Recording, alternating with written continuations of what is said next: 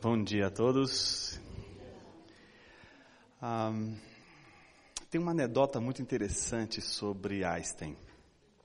Essa anedota é a seguinte: diz que numa das grandes premiações que ele recebeu, ele estava com um amigo e de repente uma senhora encontra ele e meio que assim aflita diz ao Einstein: Professor, eu queria te parabenizar por conta de toda a tua pesquisa, não é? em torno principalmente da teoria geral da relatividade. Queria parabenizá-lo, como todos aqui que celebram o prêmio que o senhor recebeu. Mas, já que a gente está aqui tão pertinho, o senhor poderia me explicar de uma maneira mais simples, para que eu pudesse entender a teoria da relatividade? E ele, todo solícito, é? Começou a explicar para a velhinha a teoria da relatividade. Terminando de explicar, ele faz a seguinte pergunta: Agora, a senhora entendeu? Ela disse: Ainda não. Ele solta um pouco o nó da gravata assim e diz assim: Vamos lá. E aí ele tenta uma segunda vez, ele simplifica ainda mais a teoria da relatividade. E aí, a senhora entendeu? Eu ainda não entendi. Aí ele tira a gravata, tira o terno, diz: Olha só, vou te explicar agora pela terceira vez, minha senhora. E aí explica a teoria da relatividade de uma maneira mais simples ainda. Não entendeu? Ele vai de novo. Até uma hora em que ele agora, minha senhora, ele já estava transpirando, molhado já, de tanto suar para explicar a teoria da relatividade para a senhora. E quando de fato a última vez que ele apresentou, e ele pergunta: Você entendeu agora, minha senhora? Ela diz: Entendi! Ficou toda feliz da vida. O amigo do Einstein observou que não havia nenhum esboço de sorriso e alegria. Einstein estava completamente exaurido, triste, solitário, cabisbaixo, sem direção. E ele se aproxima do amigo e diz assim: Rapaz, eu fiquei vendo aqui o esforço hercúleo que você desenvolveu para explicar para a velhinha a teoria da relatividade. E quando ela entendeu, você simplesmente ficou arrasado. Eu falei, meu filho, depois de tanta simplificação, aquilo já não era mais teoria da relatividade. Então, eu queria dizer mais ou menos isso. Eu estou do lado da velhinha, não do lado do Einstein. Eu estou do lado daquele que precisa das simplificações o máximo possível, mesmo porque minha área de atuação não é a física. A minha área de atuação é filosofia e teologia. E como a minha formação maior é na área de filosofia, me interessa muito as questões que envolvem principalmente o movimento, né, não só em torno de Einstein, mas de todos aqueles cientistas, principalmente físicos e teóricos, né, da física e da mecânica quântica, por conta do, das suas implicações para a filosofia, para a visão de mundo, para a construção de uma visão de mundo contemporânea tal como é a nossa. Então, foi com base nisso que eu decidi, obviamente, é, não tratar aqui de explicar a teoria da relatividade, não é? mesmo porque eu estou do lado da velhinha. Mas eu me interessei por um tema que há muito tempo já me, me, me, me cativou que é exatamente esse, como o cientista pensa Deus. Como um cara que articula as suas ideias a partir do princípio de causalidade, que é tudo tem uma causa, ou seja, tudo que existe tem uma causa, como ele processa as suas convicções e os seus pensamentos sobre Deus. Quando você vai para a literatura clássica e a referente em termos da obra de Einstein, eu acho que fica mais fácil ler o Einstein. Porque é muito complicado, é muito difícil, é, é, é, os textos também são áridos.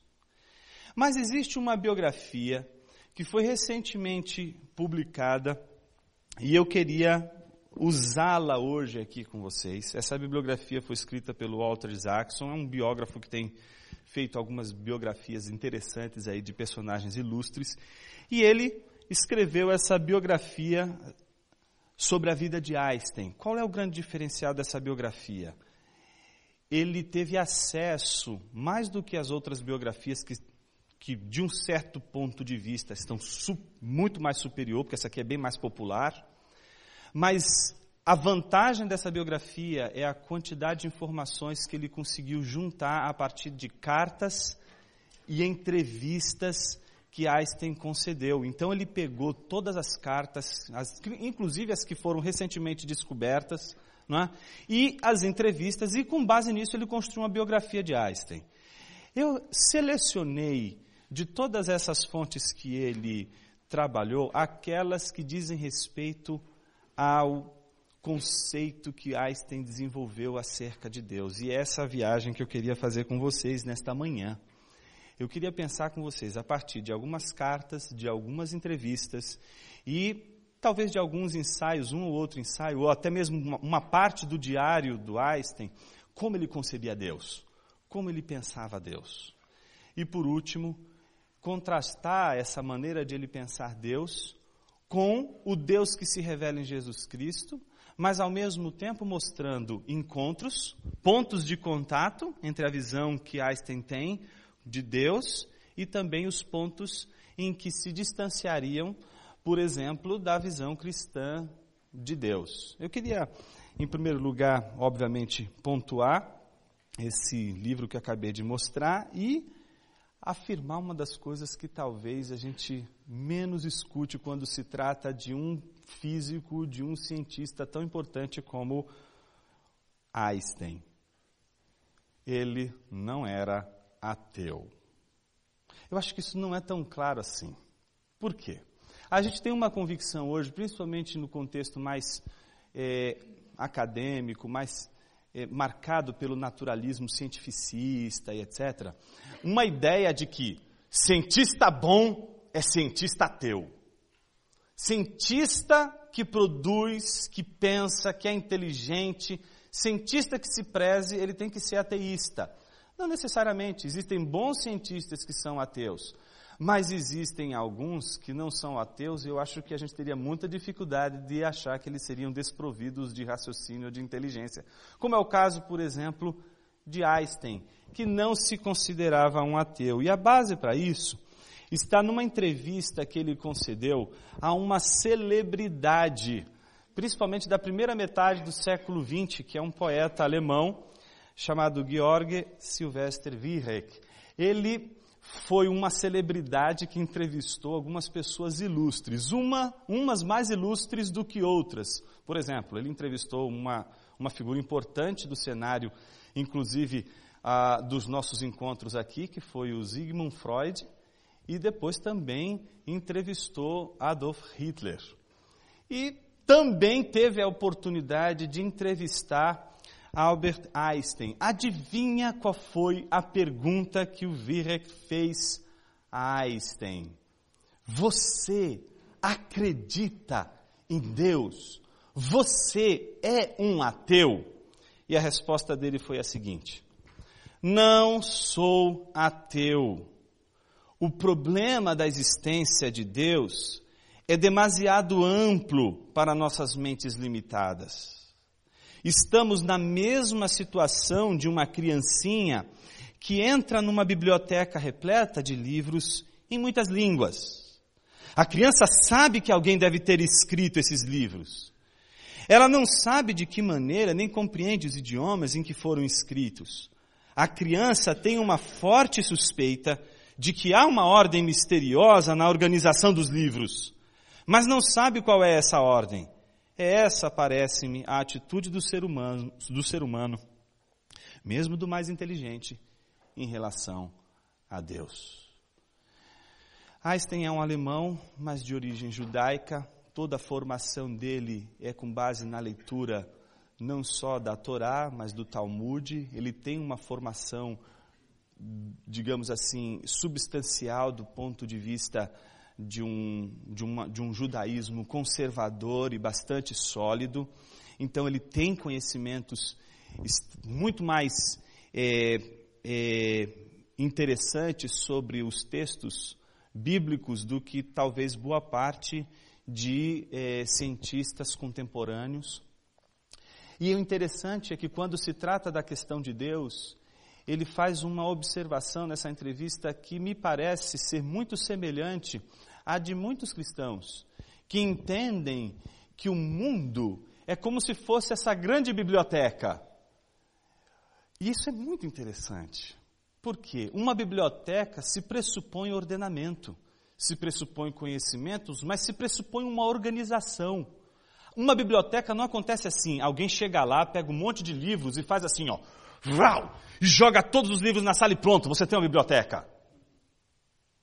Na mente de Einstein, a coisa funciona mais ou menos assim.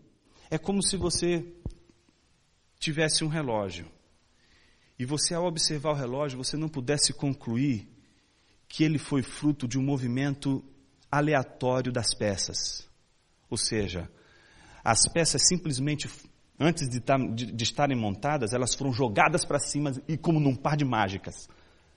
Essas peças se juntaram e se tornou um relógio.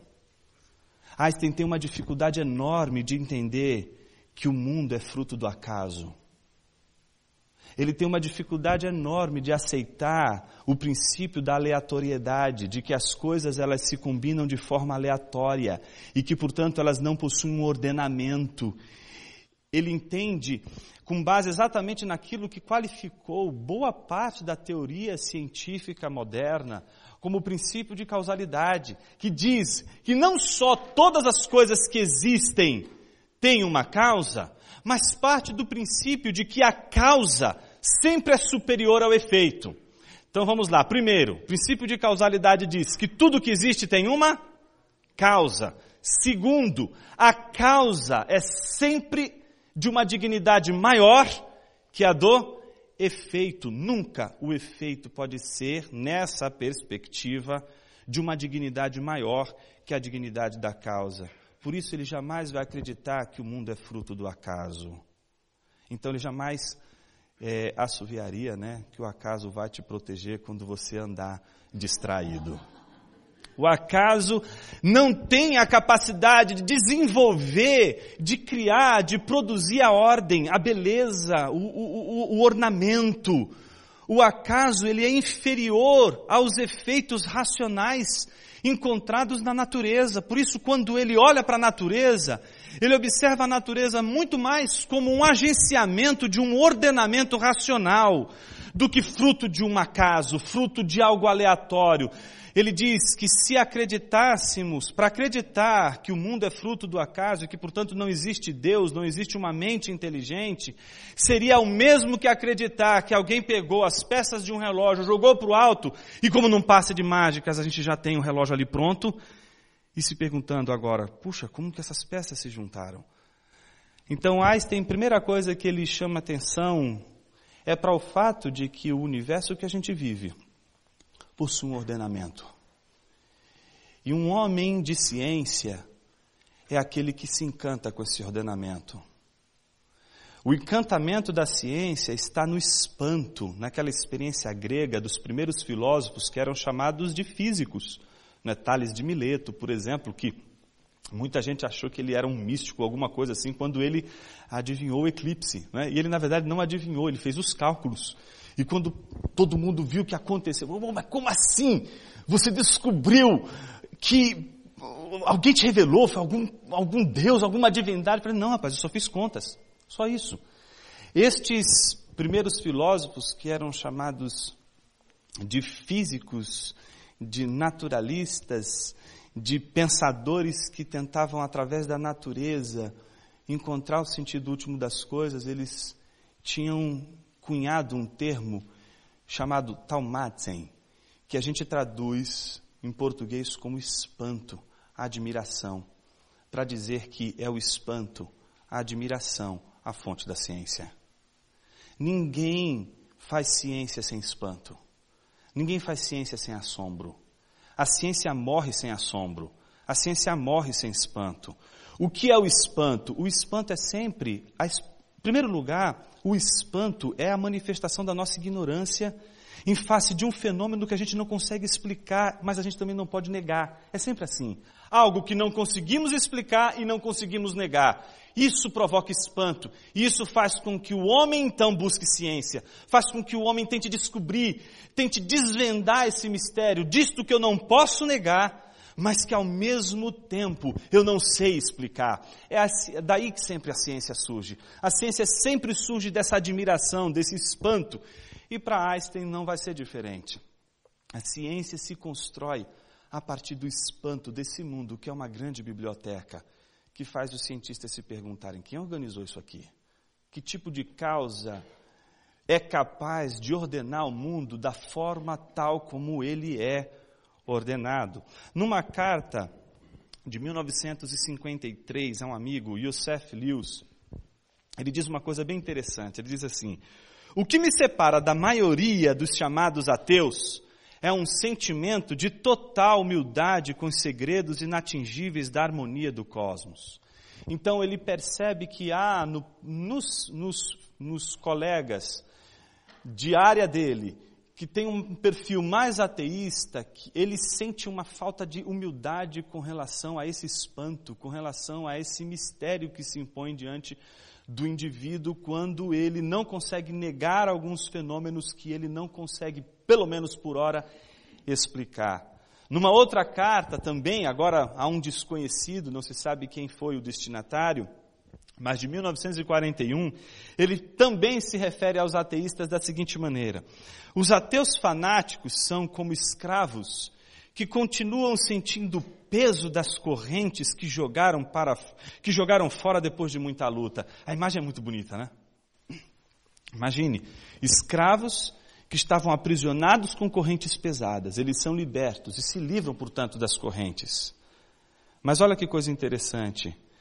Mesmo depois de libertos dessa corrente, eles ainda sentem o peso dessa corrente. É uma conversa muito interessante que a gente tem com ateístas, principalmente ah, quando a gente se encontra num, ateísmo fanático, que é o que ele está descrevendo. É? O ateísmo não medicado. Né? O sujeito não está ainda sob um, um estado de, de reflexão em que ele possa fazer também autocrítica. Então é interessante porque é, é, aquela tal da situação em que o sujeito, bom, para mim Deus não faz mais sentido, mas ele não para de falar em Deus. Ele não para de escrever livros porque Deus não existe. Ele não para de escrever livros porque que Deus é uma piada de mau gosto. Por que, Deus é um sádico cósmico? Ele não para de falar, ele está tão, tá tão preso ainda à ideia que mesmo para sacrificar a ideia, ele se vê preso a essa ideia. Por isso que essa imagem é muito interessante. Ele olha para esses ateístas fanáticos que hoje, no nosso contexto, eu acho que caberia muito bem na figura dos neo-ateístas, é? os, talvez os, os mais importantes, que é o Richard Dawkins, Daniel Dennett Sam Harris, é? seriam essa, essa, essa nova geração de ateístas fanáticos cujo tema é sempre Deus. É? Então é interessante como isso parece ainda ser um peso. E o Einstein está sendo está indo no caminho oposto a desse ateísmo. E ele conclui dizendo: são criaturas que, em seu rancor contra a religião tradicional, como sendo ópio das massas, não conseguem ouvir a música das esferas. Que música é essa? Que música é capaz de ser escutada quando se observa a natureza? Essa música, ela é ela surge a partir de uma consciência de ordem. O mundo não é caótico, o mundo também possui uma ordem. E talvez uma das mais fortes expressões de fé no testemunho intelectual do Einstein seja a fé profunda que ele mantém na ordem do universo, que faz com que ele chegue a conclusões extremamente radicais e não muito, eu diria, é, é, contemporâneas, aceitas entre seus contemporâneos. Ele ele é tão fascinado pela ordem do universo e pela tentativa de descobrir a ordem do universo, que ele vai fazer esse movimento se tornar um movimento extremamente radical, ao ponto de ser exatamente a fonte que o faz criticar sua própria teoria, que faz criticar a sua própria maneira de conceber a física e a própria pesquisa científica. É interessante numa, esse já é um ensaio que é sobre o estado atual ou atualização, né? ah, da teoria geral da relatividade, escrito em 1929. Ele diz o seguinte nesse ensaio: a mais elevada satisfação de um cientista é chegar à compreensão de que o próprio Deus não poderia ter organizado essas conexões de nenhuma outra maneira a não ser da maneira que realmente existe. Assim como não estaria, não estaria em seu poder fazer com que quatro fosse um número primo, ou Deus não seria capaz de fazer uma circunferência cujos raios não fossem equidistantes, ou Deus não poderia construir uma pedra que fosse tão grande que ele não pudesse carregá-la. Esse tipo de, de afirmação que faz com que Einstein entenda que Deus, ele está submisso à sua própria lógica. Deus é a lógica. É a lógica do universo. É a lógica que causa a ordem do universo. Por isso, ele não pode ir contra o universo. Ele não pode ser uma lógica que corrige o universo. Porque se o universo é causado por esta lógica, o universo segue o curso e o entendimento correspondente a essa lógica. Não faria sentido, portanto, um Deus que opera nesse mundo, que intervém nesse mundo. E aí a gente tem uma perspectiva mais do rosto desenhado por Einstein de Deus. Talvez o Deus que Einstein desenvolva a partir do seu, da sua admiração, do seu espanto acerca da natureza, não seja um Deus pessoal, mas seja um Deus que é mais semelhante a uma, a uma, a um movimento lógico, de lógica, e que, portanto, respeita essa lógica presente na própria no próprio universo, no própria ordem do universo. Isso fica ah, bem claro numa das confissões mais fortes, mais conhecidas de Einstein, é? que é a de que Deus não joga dados. O que isso quer dizer? De que Deus não faz apostas. Não há imprevisibilidade. Não há o imponderável. A imprevisibilidade, o imponderável é da ordem dos dados.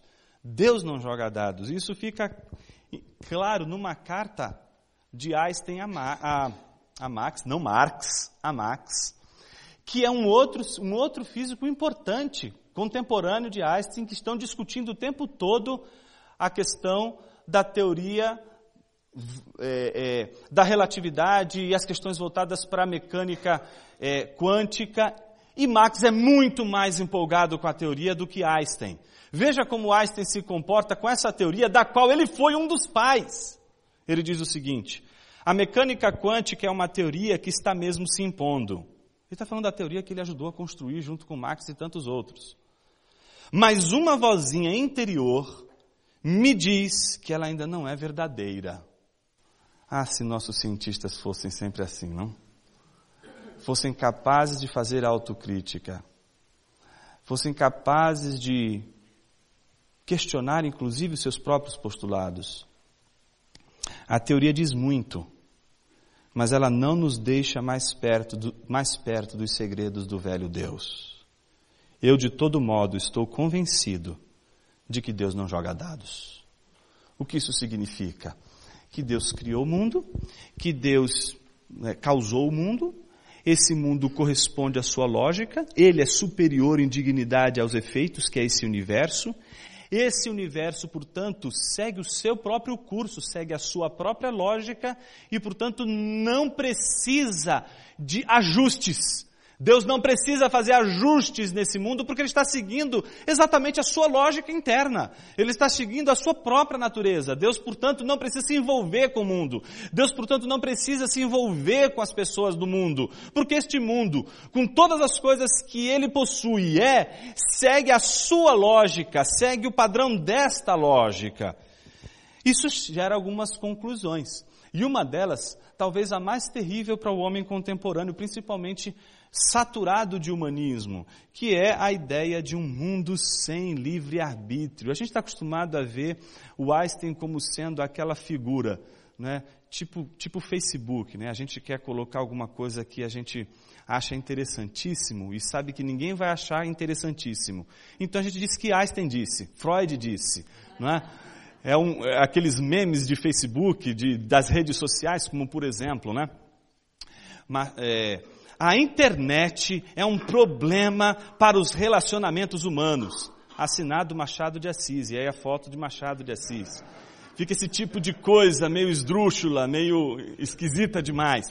Mas ah, uma das coisas que mais acontecem a Einstein é exatamente isso. Não é? A gente acaba achando que Einstein, porque ele foi um dos pais da teoria geral da relatividade, existem duas, e da mecânica quântica, estava envolvido nessas questões, então, portanto, ele era um relativista, tanto social como material e etc.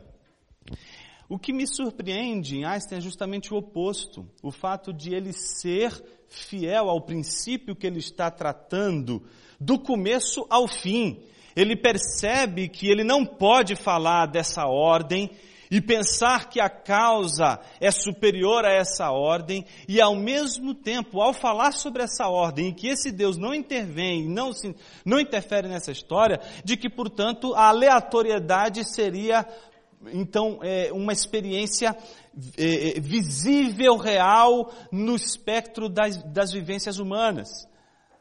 É interessante como o que ele oferece é um mundo sem livre-arbítrio. Olha que coisa interessante. Numa carta que ele escreve a outro colega chamado Phyllis Wright, em 1936, ele diz o seguinte: A pesquisa científica baseia-se na ideia de que tudo o que acontece é determinado por leis da natureza e isso também vale para as ações das pessoas.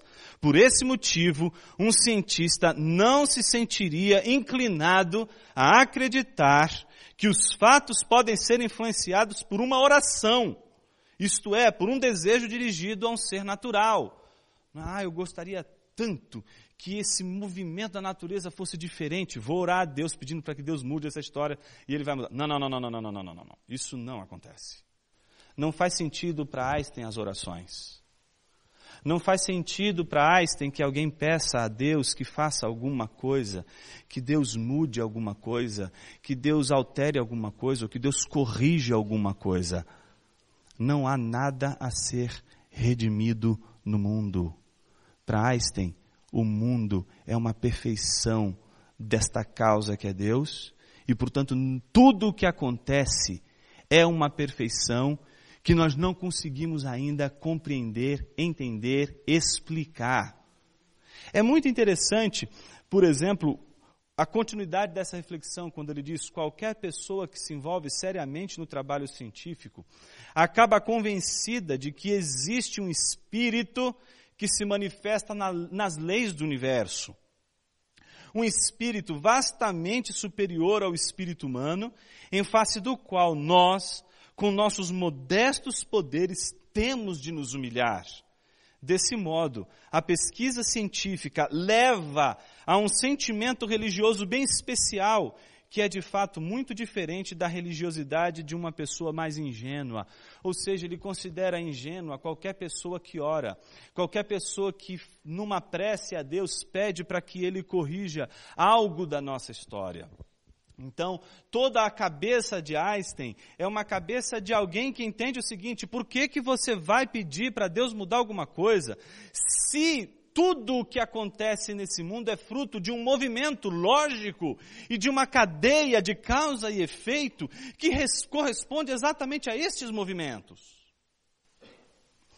É tão interessante isso, a gente parece, parece que isso é muito distante, principalmente da, da realidade religiosa. E não é. Eu me lembro de uma, de aqui em São Paulo, ouvir uma, uma mensagem, se é que pode, podemos dizer assim, de uma mensagem, mas o, o pastor fazia a seguinte defesa, a defesa em torno daquilo que se considerou teísmo aberto ou teísmo relacional. Ele disse mais ou menos o seguinte: por que você está pedindo a Deus para ele reservar uma vaga para você chegar na igreja porque você está atrasado. Acorde mais cedo. Deus não vai atender essas orações. Não peça para que Deus cure você da gripe, não peça para que Deus cure você de nenhuma enfermidade, não peça para Deus fazer nenhum milagre, porque Deus não intervém. Deus está aqui simplesmente para nos apoiar na hora do sofrimento, na hora da dor. Mas ele se autolimitou e não pode intervir, não pode atuar na nossa história, não pode, portanto, fazer milagres. Você tem que viver, e a frase final do sermão foi essa: você precisa viver como se Deus não existisse. E a conclusão foi: irmão, vamos orar para que Deus nos ajude a viver como se Deus não existisse.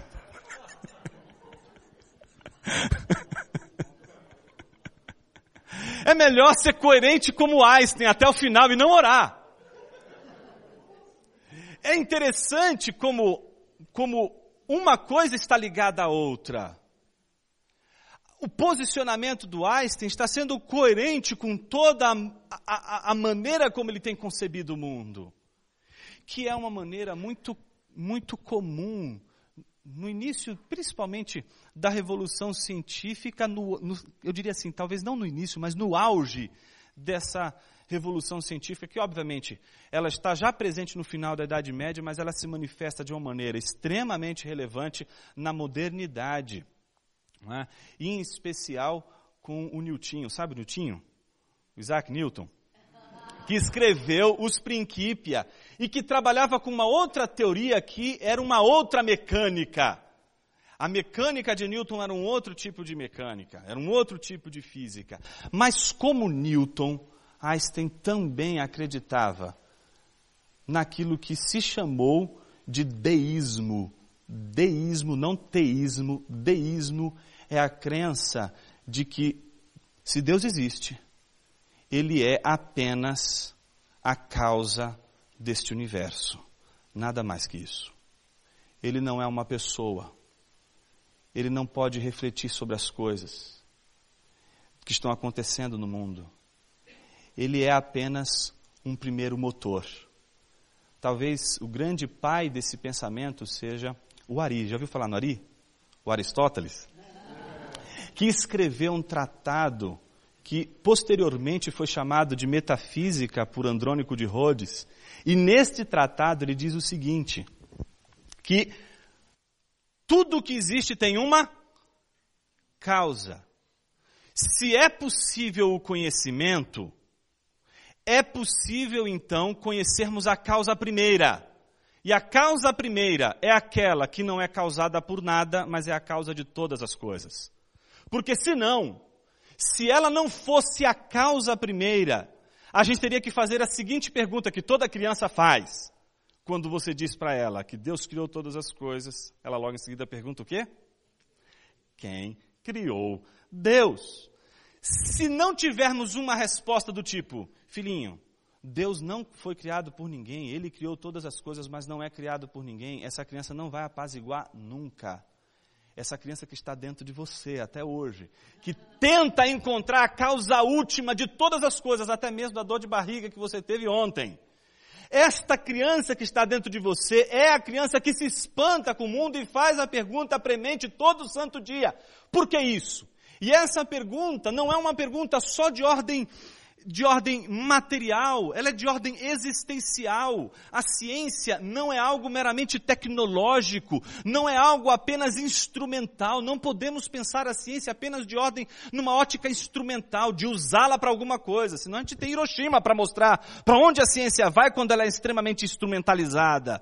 A gente precisa entender a ciência, em primeiro lugar, como o esforço do homem de dar conta dessas questões últimas que estão dentro dele, dessas questões que fazem ele, diante do sofrimento, diante do problema do mal, se perguntar qual é a causa desse problema, qual é a causa desse mal. Para Einstein, os dois grandes problemas, que é o problema do mal moral e o problema do mal natural, o mal moral, o exemplo mais gritante talvez seja Auschwitz, e talvez o mal natural, esse talvez seja mais fácil da gente assimilar, lembrando por exemplo, das catástrofes naturais, como a tsunami, por exemplo, seriam os dois tipos de, de problema que perturbam a mente de um cientista, que faz assim, pô, por que, que existe tudo isso? Por que, que existe o mal? Para Einstein, a situação se resolve de uma maneira muito simples. Deus não tem nada a ver com isso. Isso é da ordem do relógio. Ele deu a corda e o relógio agora está seguindo o seu próprio curso. Ele não entra no relógio para fazer uma correção. Ele não muda nada no relógio. Ele não troca as peças do relógio. Ele deu a corda. Quando o relógio parar, parou. É simples assim. Por isso, se você perguntar para um Einstein onde estava Deus em Auschwitz, ele falou assim: Deus não tem nada a ver com Auschwitz. Deus não tem absolutamente nada a ver com tsunami. Só as pessoas que acreditam num Deus pessoal, elas deveriam responder essa pergunta. Por quê? Caso contrário, elas deveriam acreditar num Deus que é uma máquina. Ele é apenas um aparelho, uma catapulta. É apenas um motor que dá origem às coisas, mas ele é impessoal. Não tem nenhuma relação pessoal com a criatura. Não tem nenhuma relação pessoal com o mundo que ele criou. Veja o que ele diz na entrevista com Vihek. Sou determinista. Não acredito no livre-arbítrio. E ele sendo um judeu, isso vai dizer muita coisa, né? Os judeus acreditam no livre-arbítrio. Eles acreditam que cada homem faz sua própria vida. Eu rejeito essa doutrina. Nesse aspecto, não sou judeu. Ou seja, não é uma questão assim tão ah, eu acho que ele de vez em quando pensa que ele é determinista. Eu acho que de vez em quando, no momento de crise, ele não acredita no livre-arbítrio. Não faz parte da visão de mundo de Einstein o determinismo. Então, mesmo diante das pesquisas em torno da teoria geral da relatividade, ele sustenta uma visão de mundo determinista. Numa declaração de Einstein à sociedade spinosiana, e isso é muito importante porque Spinoza era um judeu e era o principal filósofo na cadeia de hierarquia, de importância para Einstein. Einstein considerava Spinoza o mais importante filósofo que já passou no, no universo que a gente vive, principalmente ocidental. Nessa declaração ele diz o seguinte: os seres humanos, em seus pensamentos, sentimentos e atos, não são livres, mas estão presos pela causalidade do mesmo modo que as estrelas em seus movimentos numa espécie de credo que ele escreveu em 1949, ele diz: Não acredito em absoluto no livre-arbítrio. Cada pessoa age não só sob pressão das compulsões externas, mas também de acordo com as necessidades internas. E aí ele lembra uma frase deliciosa do Schopenhauer, muito citada, que diz o seguinte: Um homem pode fazer o que quer, mas não pode querer o que quer. Do tipo, é, você pode explicar por que, que você prefere uma jaca a uma carambola. Exótico hoje, não?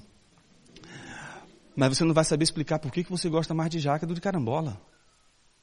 Me dá uma causa para isso. Se você disser que ela é gostosa, puxa, há controvérsias. Uma outra declaração interessantíssima na entrevista com Virre, que ele diz o seguinte: tudo já está determinado, tanto o início como o fim por forças sobre as quais não temos nenhum controle. Tudo está determinado, tanto para o inseto como para a estrela, seres humanos, vegetais, poeira cósmica, todos nós dançamos conforme uma música misteriosa, entoada à distância por um músico invisível. Então, o mundo tem uma ordem, o mundo é uma lógica de causa e efeito, e a grande pergunta é por que que isso acontece? Bom, nós não sabemos o porquê, mas existe uma causa, existe uma lógica. Nós só não sabemos o que está por detrás disso. Portanto, um outro item importante da visão de mundo de Einstein é o mistério. Não é, não é só um produto ou uma propriedade exclusiva dos pentecostais ou carismáticos o mistério. O mistério também é apreciado por gente intelectual, como por exemplo o Einstein. No seu diário, na entrada do dia 14 de 6 de 1927, ele diz o seguinte: Tente penetrar com nossos limitados meios nos segredos da natureza e descobrirá que por trás de todas as leis e conexões discerníveis permanece algo sutil, intangível e inexplicável. A veneração por essa força, além de qualquer coisa que podemos compreender, é a minha religião. Nesse sentido, eu sou de fato religioso. No Credo de 1949, já citado, ele diz: a emoção mais bela que podemos experimentar é o sentimento de mistério. É a emoção fundamental que está no berço de toda verdadeira arte e ciência aquele que descobre essa emoção, aquele que não consegue mais se maravilhar, ficar arrebatado pela admiração. É como se estivesse morto, é uma vela que foi apagada. Sentir que por trás de qualquer coisa que possa ser experimentada há algo que nossa mente não consegue captar, algo cuja beleza e solenidade nos atinge apenas indiretamente. Essa é a religiosidade. Nesse sentido, e apenas nesse sentido, sou devotamente religioso. Então, note que o comprometimento de Einstein é um comprometimento com o mistério, que impede ele de falar sobre Deus. A única coisa que ele sabe é que Deus é uma causa. Mas que causa é essa? Ela tem um rosto? Ela é como eu, inteligente? Porque se eu sou um ser inteligente, e eu sou, portanto, efeito, ela tem que ter uma dignidade maior do que a minha. Se eu sou uma pessoa, ela no mínimo teria que ser uma pessoa melhor do que eu. Essas perguntas são as perguntas que Einstein vai responder com uma grande interrogação, dizendo: é mistério. Disso a gente não pode falar, porque a gente não pode sondar, perceber, a razão não tem condições para alcançar esse entendimento. E como dizia Wittgenstein, daquilo que a gente não pode pensar, falar ou arrazoar, melhor dizendo, não podemos pensar ou arrazoar, não podemos falar. Ou seja, só podemos falar daquilo que nós conseguimos arrazoar, pensar, inteligir. Como Deus, eu não posso pensar, não posso raciocinar, me sobra apenas o silêncio. Por isso, uma, uma, a concepção de Deus que Einstein vai desenvolver vai precipitar a sua religiosidade para o mistério, para o silêncio, para a não resposta, para a não definição. Não se tem uma resposta sobre quem é esse Deus. A única certeza que ele tem é de que existe um Deus e de que ele tem que ter uma dignidade maior do que a dos efeitos, porque ele está comprometido do começo ao fim com a concepção de ciência baseada no princípio de causalidade. Então, como ele vê a relação entre ciência e fé? E com isso a gente vai caminhando para o final. No New York Times foi publicada uma entrevista em 1930 e é nessa entrevista que a gente encontra a famosa frase, não é? Que muitas vezes é citada quando se fala da relação entre ciência e fé e se evoca a figura emblemática de Einstein. Ele diz: a situação pode ser expressa por uma imagem, e ele oferece a imagem. A ciência sem religião é manca, a religião sem ciência é cega. Portanto, em Einstein não há aquela coisa disjuntiva que faz com que o sujeito pense: ou você faz ciência, ou você crê em Deus ou você é inteligente, ou você é crente. Os dois ao mesmo tempo não dá. Esse tipo de lógica não funciona para Einstein porque é o contrário. Para Einstein, a inteligência e a fé andam juntas. Para Einstein, ciência e religião estão numa relação profunda e uma contribui à outra. Uma na sua esfera abençoa a outra na sua esfera, não na esfera da outra. São esferas que estão sendo trabalhadas de uma maneira independente, mas que estão se é, contribuindo de uma maneira sábia, de uma maneira inteligente. Um outro ponto interessante que eu notei, eu acho que esse é um dos grandes ganhos da, do Isaacson na, na biografia que ele escreveu, é o acento que ele deu à relação entre ciência e imaginação. A gente às vezes acha que o cientista, ou aquele que é dado a ciência ou conhecimento, ele tem que ser um cara matemático, frio, calculista e que só dá bom dia uma vez. E tem que ser para todo mundo numa tacada só para não perder tempo. O que a gente percebe é que o Einstein diz que esse, esse, essa, essa imagem de homem de ciência que trava o homem dessa forma, impede o homem de criar. A ciência ela precisa andar de mãos dadas com a imaginação. Incrível isso, não? Veja o que ele vai dizer. Numa entrevista a Virek. Sou artista, olha só que coisa curiosa, já começa por aí, né?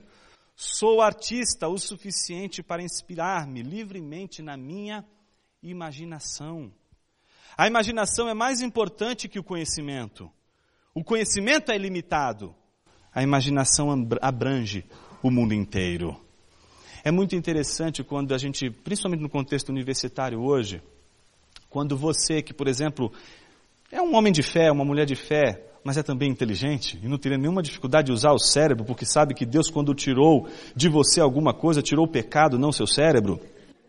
Então você sabe muito bem que há possibilidades de você, no aspecto da ciência, no mundo da ciência, fazer contribuições incríveis.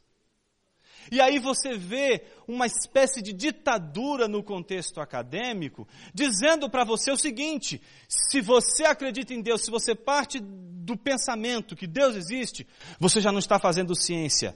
Esse tipo de tirania, dessa maneira de dizer não pode, é que trava a, essa saudável liberdade do pensamento. O pensamento ele é interessante porque às vezes as pessoas se perguntam, Jonas, mas existe um pensamento livre?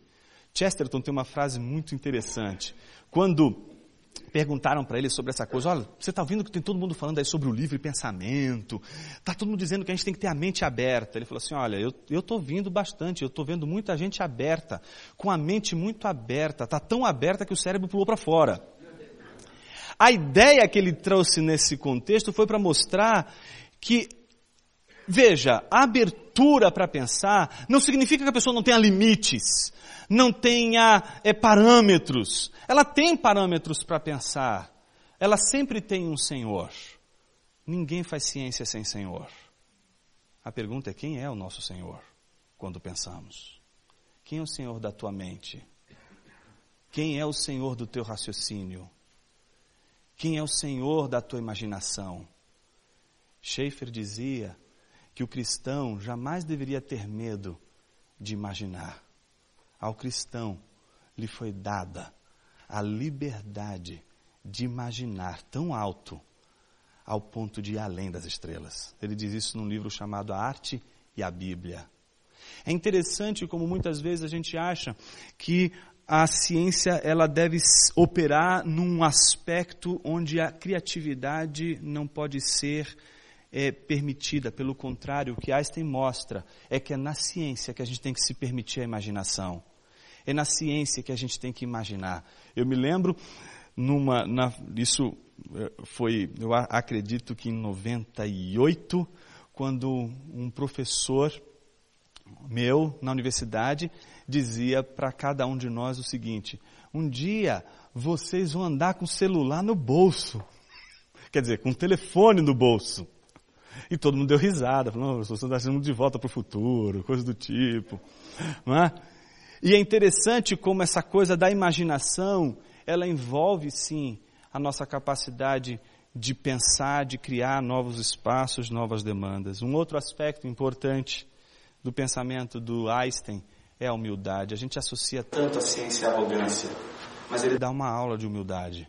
Veja o que ele diz uma, mais uma vez numa carta em 1927, não consigo conceber um Deus pessoal, isso a gente já sabe, que tenha influência direta nas ações dos indivíduos ou que julgue as criaturas da sua própria criação. Minha religiosidade consiste numa humilde admiração pelo Espírito infinitamente superior que se revela no pouco que conseguimos compreender sobre o mundo passível de ser conhecido. Essa convicção profundamente emocional da presença de um poder superior racional que se revela nesse universo incompreensível, forma a minha ideia de Deus. Mas como assim um Deus impessoal? No encerramento da entrevista com Virek, Virek lhe pergunta: até que ponto o senhor é influenciado pelo cristianismo? Einstein responde: quando criança, recebi instrução tanto sobre a Bíblia como sobre o Talmud. Sou judeu, mas sou fascinado pela luminosa figura do Nazareno. Virre que pergunta: o senhor acredita na existência histórica de Jesus? Einstein diz: sem dúvida. Ó, para um homem de ciência, começar dizendo sem dúvida. Sem dúvida. Quem pode ler os evangelhos sem sentir a presença real de Jesus? Sua personalidade pulsa em cada palavra. Não há nenhum mito que seja imbuído de tanta vida. A gente fez uma, um passeio breve para tentar construir a imagem que Einstein tem de Deus e, obviamente, perceber como o mundo é deslindado, o mundo de Einstein é deslindado a partir dessa figura de Deus. Isso não foi à toa. Isso teve uma razão e eu queria explicar na conclusão da nossa reflexão. O seu mundo não depende de você existir. Depende exatamente do Deus que você imagina. O Deus que você imagina reflete o mundo que você vive. Não acessamos o mundo sem essa relação com o conceito de Deus. Jonas, eu não creio em Deus. É isso que eu estou te dizendo. A imagem, a, o como você lida com a questão de Deus, vai implicar o mundo, a visão de mundo que você tem. Então, eu, eu fico às vezes, eu converso, eu tenho muitos amigos que são ateus. Não é? eu, minha, minha, minha área de atuação é na filosofia. Então, na filosofia também tem essa crença de que gente inteligente é ateísta. Então, às vezes, o cara nem sabe porque é ateísta, mas porque ele é filósofo, ele é ateísta. Porque todo filósofo é ateísta. Essa seria a lógica, que não há lógica nenhuma nisso. Mas o interessante é quando a gente encontra não ateus fanáticos. Esses daí é muito difícil, é igual crente fanático, difícil de conversar. Não é? é difícil de conversar com crente fanático, como com ateu fanático também. Mas o ateu inteligente me dá uma alegria tão grande. Quando eu converso com um ateu inteligente, eu fico aqui glorificando a Deus, irmão. Assim, Jonas, como assim? Eu fico glorificando. Só não falo em línguas porque eu sou batista. Mas, aqui dentro, aqui dentro, o negócio fica pulsando. Mas Jonas, por que? O cara está fazendo um exercício enorme para provar que Deus existe. Eu sei.